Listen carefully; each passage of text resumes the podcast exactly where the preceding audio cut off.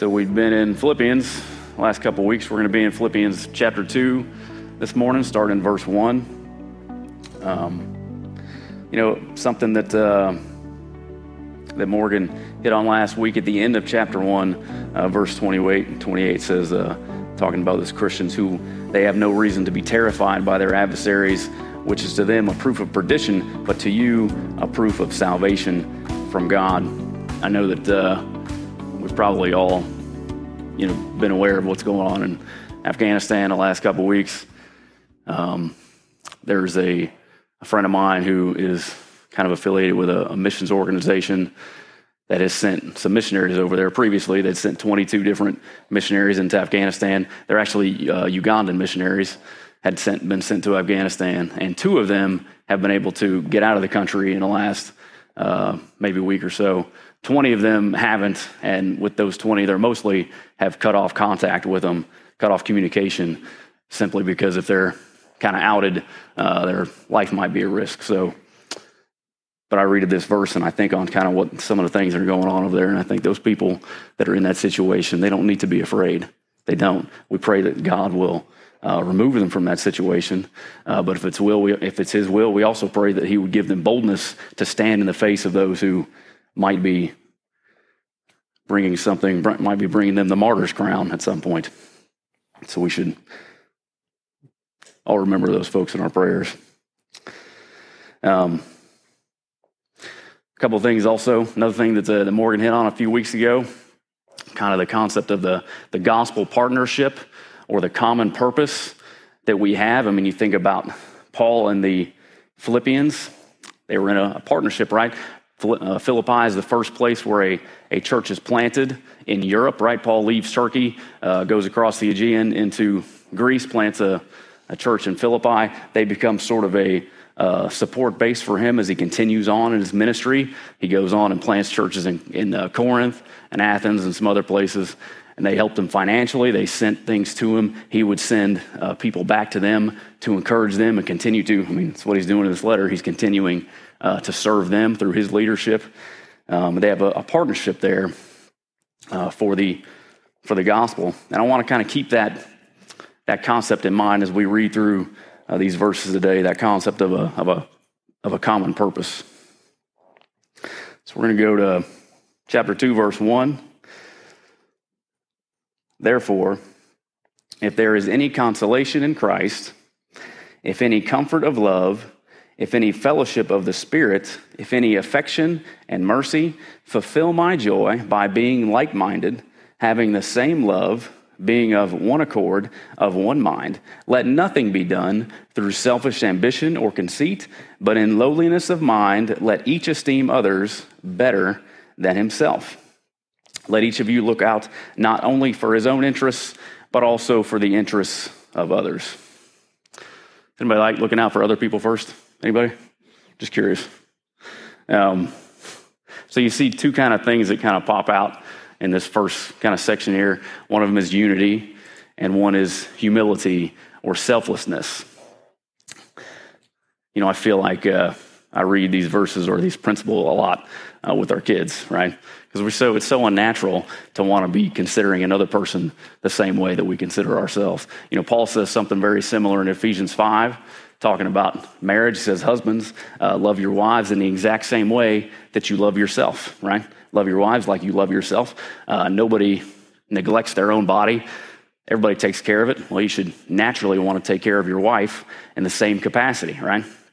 Well, that principle is true within marriage, but it's also true within the church at large. I mean, it's going to play out in a little bit different fashion, of course, but we should, within, hopefully, we should within, uh, within the church be concerned with the betterment of another in the same way that we're concerned with the betterment of ourselves. You know, there's a, like I say, I feel like I kind of give this principle, you know, sharing is caring to our kids, you know, all the time.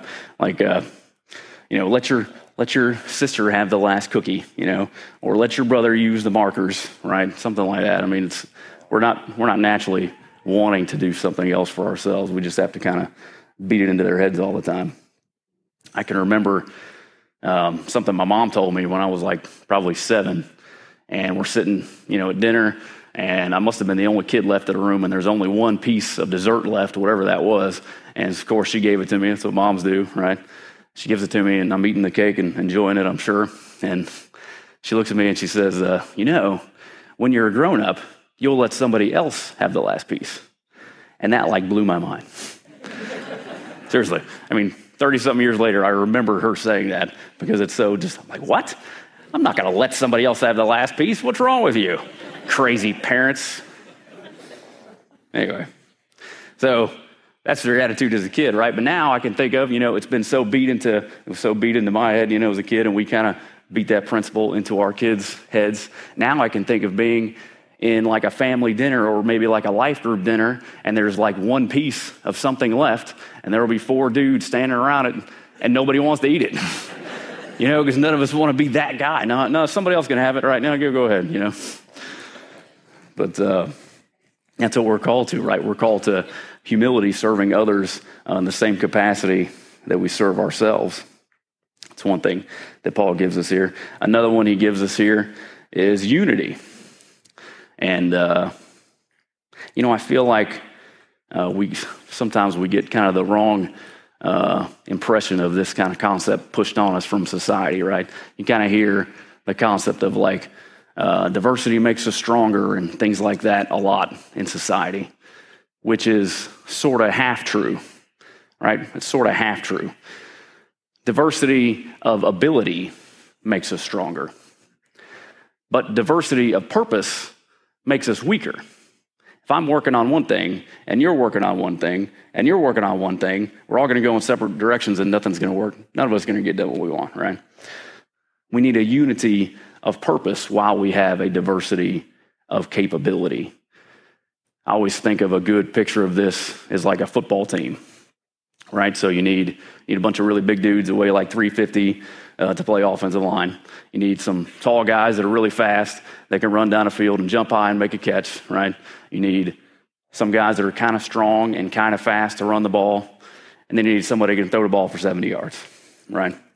You need a, a diversity of ability, but you got to be on the same page, right?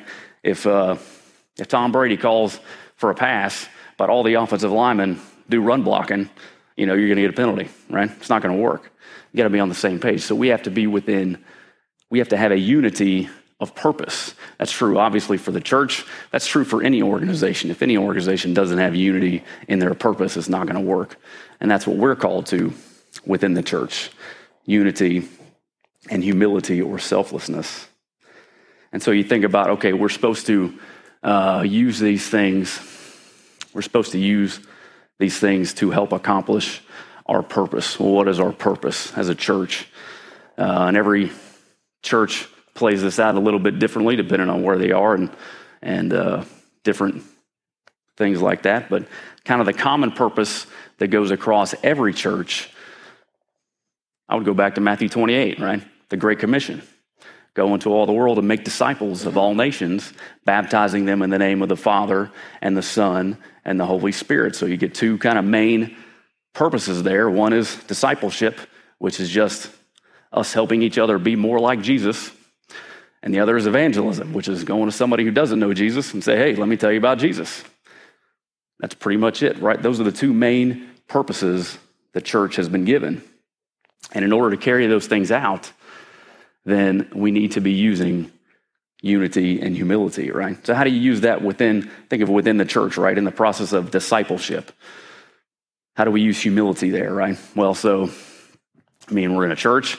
People get their feelings in a church. If you've hung around a church long enough, somebody's going to hurt your feelings, and you're going to hurt somebody else's feelings.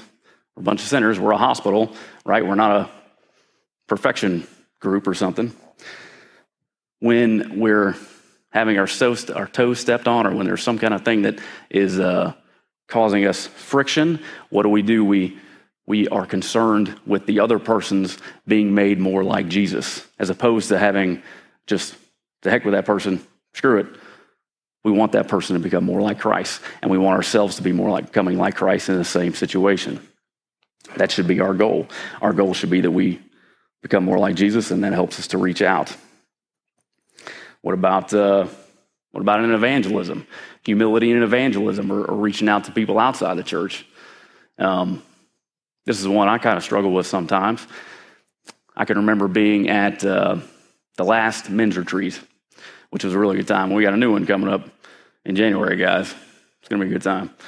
But the last men's retreat, we're in, uh, we're in the cafeteria. We're going through to get breakfast or whatever meal we're getting. And some of the people that are serving, one of the guys that's serving is this dude with a whole bunch of tattoos, and he's got some earrings in, and one of the earrings had like made his his earlobe come down, stretched out like six inches or something kind of crazy. And I can remember just thinking, wow, man, that dude needs to do something with his ear, you know. But Frank is a couple of people ahead of me in line, and Frank goes, hey, man, that's really cool. How long did it take you to get your ear like that? And then the guy's like, oh, well, I started with a small thing, and then I made a bigger thing, and this and that. And he kind of gave the whole, the whole spiel on how it happened. And I thought, wow, what a great bridge, right? What a great way to step outside the box and get some kind of interaction with somebody who might not know Jesus. It was great. And I think, you know, instead of looking at somebody and having a, a, kind of negative preconceived notion, look at them with a concept well, they're, they're also in the image of Christ in the same fashion that I am, and I need to be reaching out to them regardless of what uh, preconceived notion I might have about them. So we need to have unity and humility and selflessness in order to carry out this purpose that we've been given. Let's go back to the text. Verse 5 Let this mind be in you, which was also in Christ Jesus, who, being in the form of God, did not consider it robbery to be equal with God, but made himself of no reputation, taking the form of a bondservant and coming in the likeness of men. And being found in appearance as a man, he humbled himself and became obedient to the point of death, even the death of the cross. So, what's a good example of humility and common purpose? It's Jesus, right? Jesus is the best example of everything. He says, Let this mind be in you, which is like Christ Jesus. Paul says, Imitate me as I imitate Christ, right? We're supposed to be uh, pursuing Christ likeness. I mean, that's what Christian means, right? Little Christ. That's what we're supposed to be pursuing. He says, Be humble like Jesus, right? Um, so, you know, within kind of traditional Christian orthodoxy, we teach that uh, Jesus is fully God and fully man, right? And we teach that because the Bible teaches that. A few times I've had, uh, within a course of a conversation or something, somebody say to me, Well, you know, Jesus never said that he was God, or the Bible doesn't say that he was God. And I always say, Well, you haven't read the Bible because it's all over the place. Uh, you know, John chapter 1, what's it say? It says, uh, In the beginning was the Word, and the Word was with God, and the Word was God. He was in the beginning with God. Everything that was created was created by Him. So He's eternal, right? He is distinct from the Father. He has the fullness of deity in Himself, and everything that was made was made out of Him, right? He's God. And there's a ton of other, a ton of other places that, that build that concept. One of them being here, right? He says, He's in the form of God, right? Or the nature of God.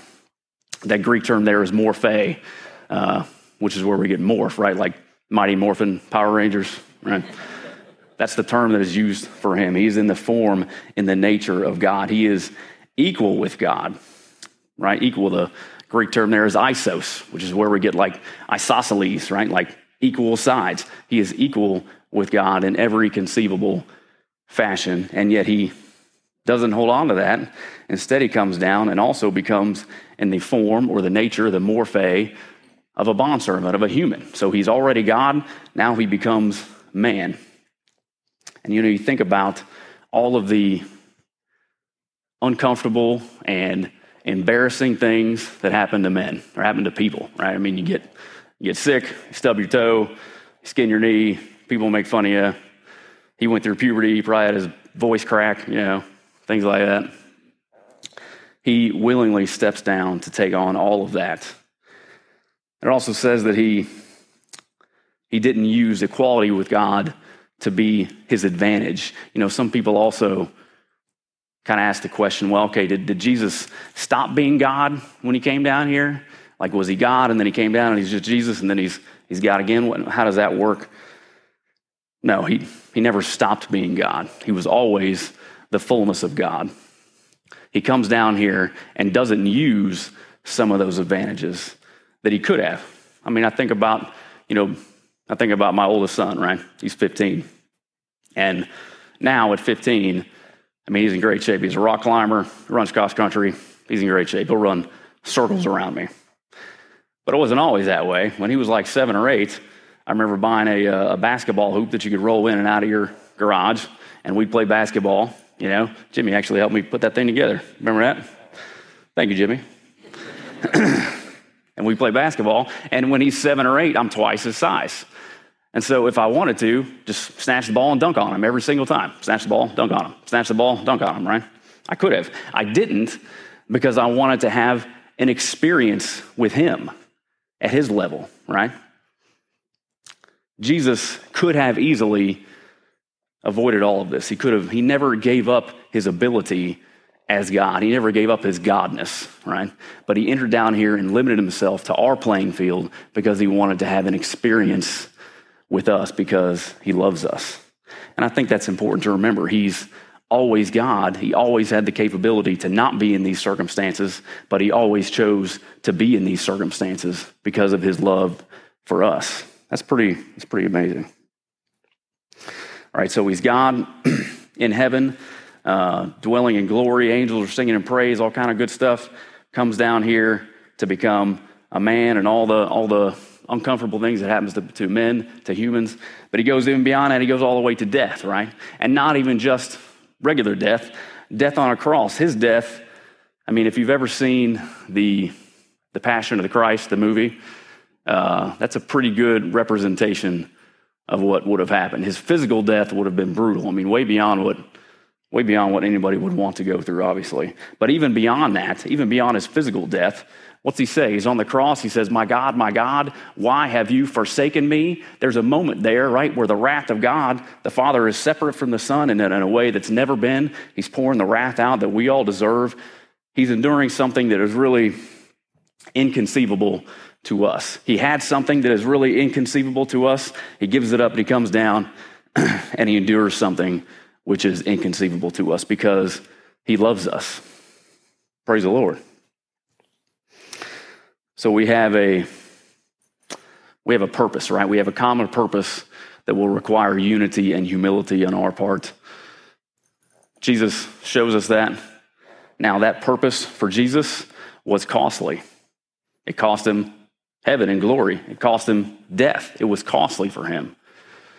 If you think about the disciples, right? The apostles, it was costly for them. Their interaction, uh, their, their role to play in their common purpose was costly. You think about Paul, Paul gave up a career. Paul was a Pharisee. He was going to be like super Pharisee. He gave it up, he got executed. Peter gave up being uh, a businessman, right? He had a fishing, a fishing business. He gave that up. Nicodemus gave up his reputation. Barnabas gave up his wealth. They gave up a lot. It was costly for them as they entered into this relationship with Christ, into that purpose that they've been given. And you know, we don't like the concept of giving things up. Nobody does. I don't like it. Nobody does. But that relationship, that purpose that we have been called into is going to be costly for us too in some capacity. And it's not that's not something that would be unusual. Think about think about a marriage, right? Think about a marriage. There's a whole bunch of guys that I used to hang out with that I never talk to anymore because my commitment now is to my wife and to my family. It's not because there's anything wrong with those guys necessarily, but I'm committed here. So I've lost some of relationships because of that commitment. It's, that's true of any marriage, it's true of any family, right? It's true of anything else we do in our life. If we commit to a sport, if we commit to a business, we end up losing certain things because we're committed there. Well, we need to be committed to Christ and to His purpose. And if it hasn't cost us something yet, then maybe we're not really committed to it. Commitment to Christ uh, will be costly. There's a guy I was talking to uh, a week or so ago. He's a he's an evangelist, right? He also runs like a, a sober house. It's actually his son. It's kind of funny the way it kind of turned out. His son got into drugs, and some of his buddies were into drugs, and he tried to start this place where they could and he didn't, he's like, what do I do? My, my kid's all messed up on drugs. What do I do? So he's like, well, I'm just to bring him and his buddies in, and we'll just read a Bible together. So him and his buddies, and you know, they all just started reading the Bible, and it helped get some of these guys clean. And he's like, man, this is just what God wants me to do. So now he runs a sober house, and that's what he does uh, partially full time. He has a lot of these guys with addictions coming in. He also goes around to, uh, I mean, goes and preaches in a lot of different places. Anyway, he was telling me the other day, he's 76. He was telling me the other day when he was, you know, 30 or 40 or something, he had like a, like a regular job with a pension. And he says, well, I'm 76 now, and I'm still preaching the gospel everywhere because I ain't got no pension. I left the job with a pension a long time ago. You know, we're not all called to that. We're not all called to sell our house and move to Africa or leave the job with a pension and go preach the gospel. We're not all called to, to that, but we're all called to some kind of commitment to Christ because we all have a role in Christ's kingdom that he wants us to fill, to, to carry out. And that role is going to cost us something. And we should be okay with that. It's not easy to be okay with that, but we should be. So there's a unity and a humility that we need to go into our common purpose, right? Our common purpose is going to be costly to us, but that purpose is also, that cost is going to be worth it. Think about, think about a marriage, first of all, right? Marriage is great. Was way, was way better than all the foolishness I had with, uh, with my buddies, right? Let's go back to verse 9. Therefore, God also has highly exalted him and given him the name which is above every name, that at the name of Jesus every knee should bow of those in heaven and of those on earth and of those under the earth, and that every tongue should confess that Jesus Christ is Lord to the glory of God the Father. You know, there's back to the whole Jesus is God thing. This verse comes out of Isaiah, and in Isaiah, God is saying this about himself. He says, the Father is saying this about himself. Paul takes this, applies it to Jesus. Jesus is God, right? So think about, think about what comes out of uh, Christ's situation, right? He had glory, he had greatness, comes down here in death. It cost him a lot. But then that's not the end of the story. He resurrects, now he's exalted to the right hand of the Father. He's king over all creation. He's already ahead of all the old creation. Colossians says now he's the firstborn over all the new creation, right? What he has now is greater than what he had before. I mean, read the Bible Genesis 1 and 2, those are good. Revelation 21 and 22, those are better. The cost was worth it for Christ. The cost was worth it for the disciples. Think about, think about the disciples. You could say, okay, well, Paul, uh, Paul gave up his career and he got stoned and spit on and a bunch of bad stuff and then he got executed. You could say that. Or you could say, Paul saw the risen Christ on the road to Damascus, such a glory it made him blind. Paul got snatched up to the third heaven, saw the dwelling place of God. Paul's on a, on a mission trip uh, on Cyprus or somewhere. Some dude interferes with the telling of the gospel, and Paul smites him with blindness. You're going to be blind because you got in the way. Imagine the power of that experience. You think that's better than having a, a nice career? You bet it is, man. Think about, think about Peter, right? Same thing. You could say Peter, okay, well, he lost his business, uh, he got executed. You could say that. Or you could say, Peter, man, Peter preached the very first sermon, tongues of fire sitting on his head, all kind of amazing stuff happening. 3,000 people come to faith. Peter's so over, overflowing with the Holy Spirit that people say, hey, man, just get, get in his shadow. Just go lay down in his shadow and you'll be healed. Think about that. I mean, think about the power of those things. And certainly, certainly the Spirit worked in a certain capacity with the apostles that he doesn't do with all of us on a, on a, on a normal basis, right? He doesn't do it in the same fashion today, but that doesn't mean that what he gives us now isn't just as fulfilling and just as powerful of an experience. This guy, right, this 76 year old who, uh, who left the pension, he's an evangelist doing all this stuff with addicts and different things. He also goes to North Africa, uh, to Morocco and some other places over there, uh, sharing a gospel. And he's, I mean, he's converted some Muslims. Now he's got Muslims converting other Muslims. I mean, he's, he's multiplying over there. The Lord is using that. He was telling me this story of uh, they've got this, you know, compound over there where a lot of the Christians will be. And, uh, you know, they've got kids in there and, and, women and children in there. And they bring in uh, like backpacks and clothes and food and, you know, just things like that to help, help their physical needs.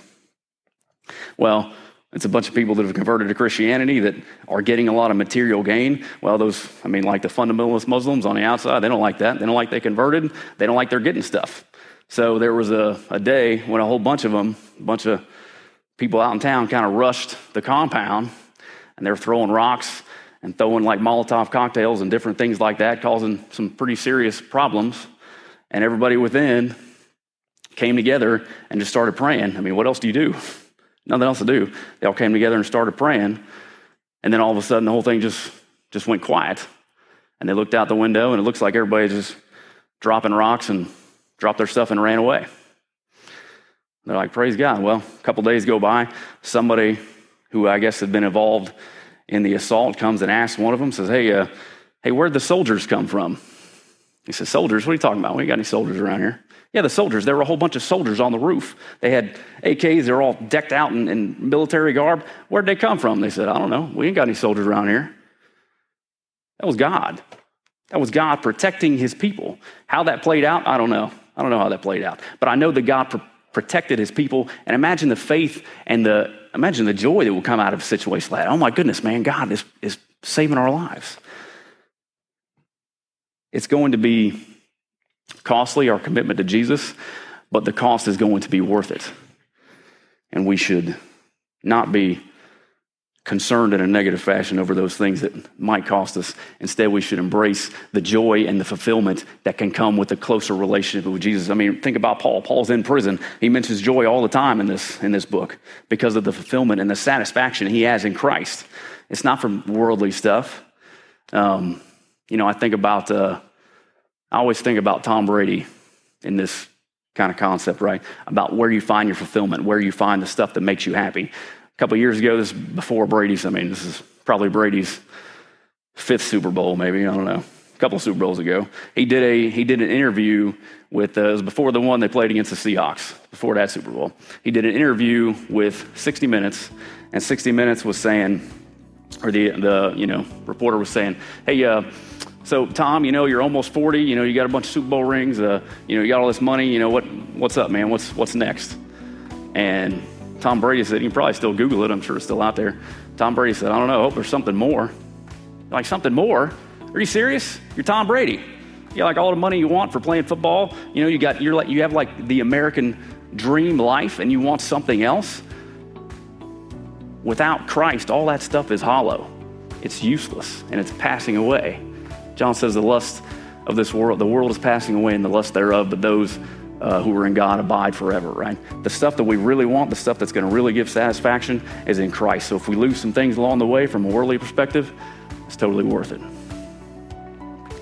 Let's, uh, let's go to the Lord.